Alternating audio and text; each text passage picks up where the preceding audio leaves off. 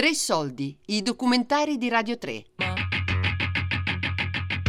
Eterna, Pina Bausch a Roma, di Graziano Graziani. Approfittate che è un regalo. Approfittate che è un regalo. Dai a 10 euro. Oddio! Oddio! È l'unica città, Roma, per la quale Pina ha fatto due produzioni. Dai una 4-3-10, dai, dai, godi il popolo, forza, forza! Dieci anni fa, nel giugno del 2009, moriva Pina Bausch. L'artista tedesca ha lasciato un segno indelebile nel teatro e nella danza del Novecento e come ricordava il suo storico produttore, Andres Neumann, aveva un rapporto profondo con l'Italia e con Roma. Con Victor, al Teatro Argentina nel 1987, cominciò quella particolare modalità creativa che portò Pina Bausch a coprodurre i suoi spettacoli in varie città del mondo, assorbendo nel suo lavoro quello che incontrava nei luoghi. Soltanto a Roma però tornò una seconda volta, nel 1999, con Odido. Grazie ai ricordi di chi ha collaborato alla creazione e all'esplorazione della città, come Claudia Di Giacomo e Nini Romeo, abbiamo ripercorso un piccolo pezzo del suo metodo di lavoro e soprattutto il suo rapporto con Roma. Di Roma la incuriosiva tutto, per cui diciamo la cosa interessante è stata che anche per noi che eravamo romani e per noi che comunque dovevamo guidarla di nuovo nella città era proprio di, di- di cercare di raccogliere informazioni sugli ambienti più diversi. C'erano sì un blocco di prove abbastanza consistente tutti i giorni e dopodiché ci cominciava l'avventura per la città, sia per lei che per i danzatori. Quando mi chiamò Andres Neumann mi disse adesso bisogna far vedere a Pina la città mutata dall'epoca di Victor e quindi subito pensammo naturalmente a Piazza Vittorio. Questa avventura per la città doveva comprendere tutto. Ve ne cito alcuni, c'è dall'alto del Vaticano all'andare a visitare i campi Roma, all'andare a visitare eh, luoghi dove sono le, le prostitute, all'andare a vedere li- i, par- i quartieri più marginali dove sono i senza tetto. C'era frutta e verdura, eh, le- le- i locali di, di danza, di ballo del, eh, dei capoverdiani do- dove passammo veramente molto tempo e poi anche i locali transgender, i luoghi degli scambisti, Matteo Garrone e Guglielmo Parasporo ci, ci guidarono pa- parecchio. Andres Neumann mi ha chiamato eh, un giorno per chiedermi di portare Pina a fare un, eh, così, un giro in una Roma sotterranea, diciamo un po' fuori da- dagli schemi più, più tradizionali, quindi locali un po' alternativi, particolari.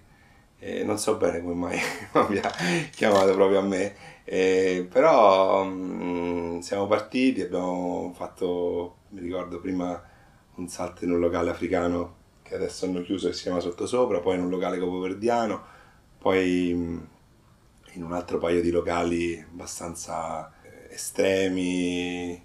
E, e poi in chiusura alle 5 di mattina eh, siamo finiti in questo locale che si chiamava Gender.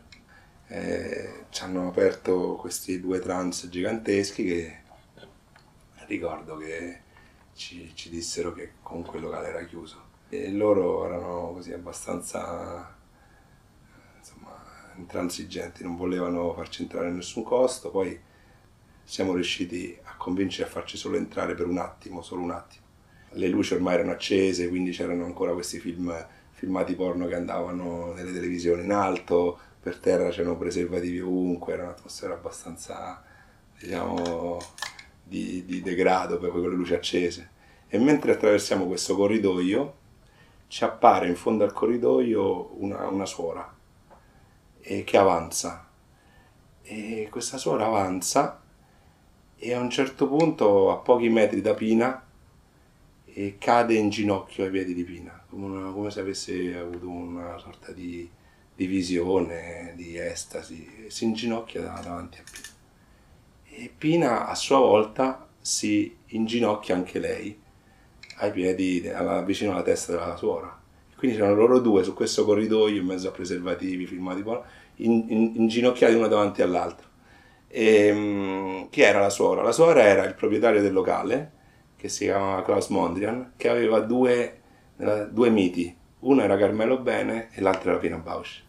E quindi si è visto arrivare Pina Bausch alle 5 di mattina nel suo locale. Quindi da lì eh, ci siamo ritrovati praticamente con questi trans che non ci volevano fare entrare, che erano diventati servizievoli, gentilissimi, ci portavano cioccolatini, qualsiasi cosa. E Klaus che raccontava un po' di, così, del locale, del, del, gender, del transgender e Pina che ascoltava, come sempre, mi ricordo quella sera lì, in qualsiasi posto la portavo, lei era una spugna, si metteva lì, osservava, guardava, era, era straordinaria, una, una capacità di camaleontica proprio, di mimetizzarsi nei vari luoghi e di osservare un'attenzione nel dettaglio, nel, nel, come ti guarda, però ecco, sempre senza giudicare, sempre con uno sguardo dolce, puro, una grande umanità.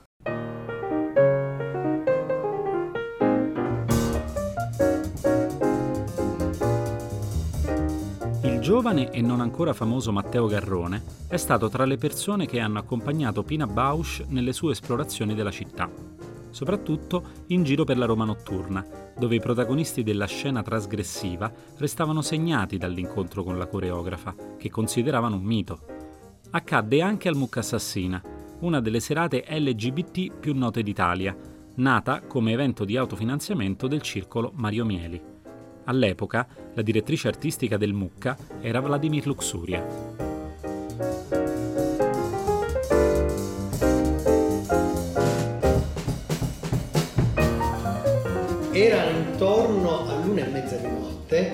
Io ero già tutta bella allegrotta, ero fatto anche il mio bel gin tonic e la gente non poteva più entrare perché avevamo chiuso la cassa perché non c'era più capienza. E a un certo punto, mentre ero lì che mi stavo divertendo, si avvicina uno della sicurezza, un, un bodyguard, uno della security, uno di questi grossi, un po' così, e mi dice, Avla, guarda che fuori ci sta una donna anziana che vorrebbe entrare, io non so che devo fare, questa sta insiste. Vado scortato da questi due, esco e vedo il mio idolo, vedo Pina Bausch lì fuori che chiedeva di entrare nel locale diretto da me. Lei tra l'altro già sapeva di Mucca Assassina e già sapeva che la direttrice artistica di Mucca Assassina era questo pezzo di trance, quindi era venuta già in realtà già preparata. Mucca assassina, voglio solo te, te, te, te. Sei giorni senza te. Quindi io sinceramente l'ho fatta entrare e sono stata un po' la cicerone, no? Io pensavo che lei era venuta lì per divertirsi, per bere una cosa, che ne so. Dice, no, voglio farmi un giro. Quindi vedevo questa donna così, che sembrava così f- fragile e forte allo stesso tempo, che era lì in giro nel mio locale.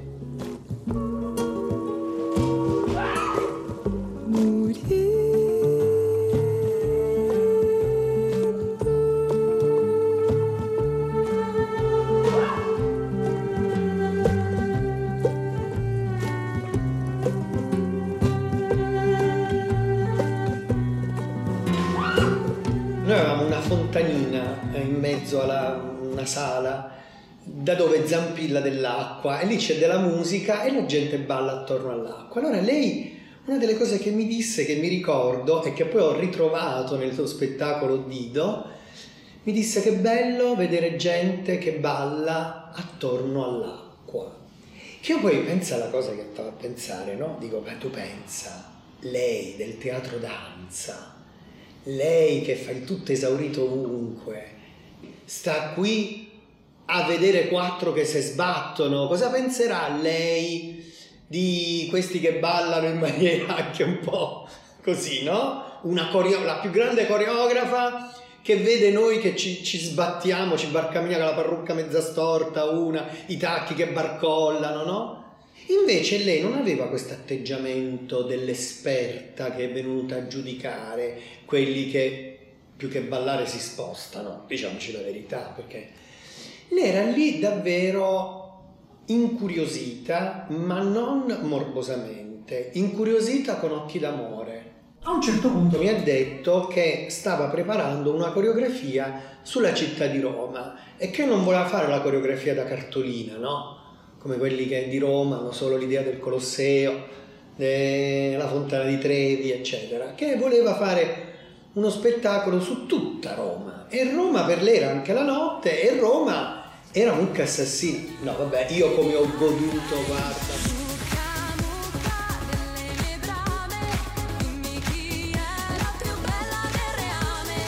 Tre soldi, i documentari di Radio 3. Eterna, Pina Bausch a Roma, di Graziano Graziani. Tre soldi è un programma a cura di Fabiana Carobolante, Daria Corrias, Giulia Nucci. Tutte le puntate sul sito e l'app Rai Play Radio.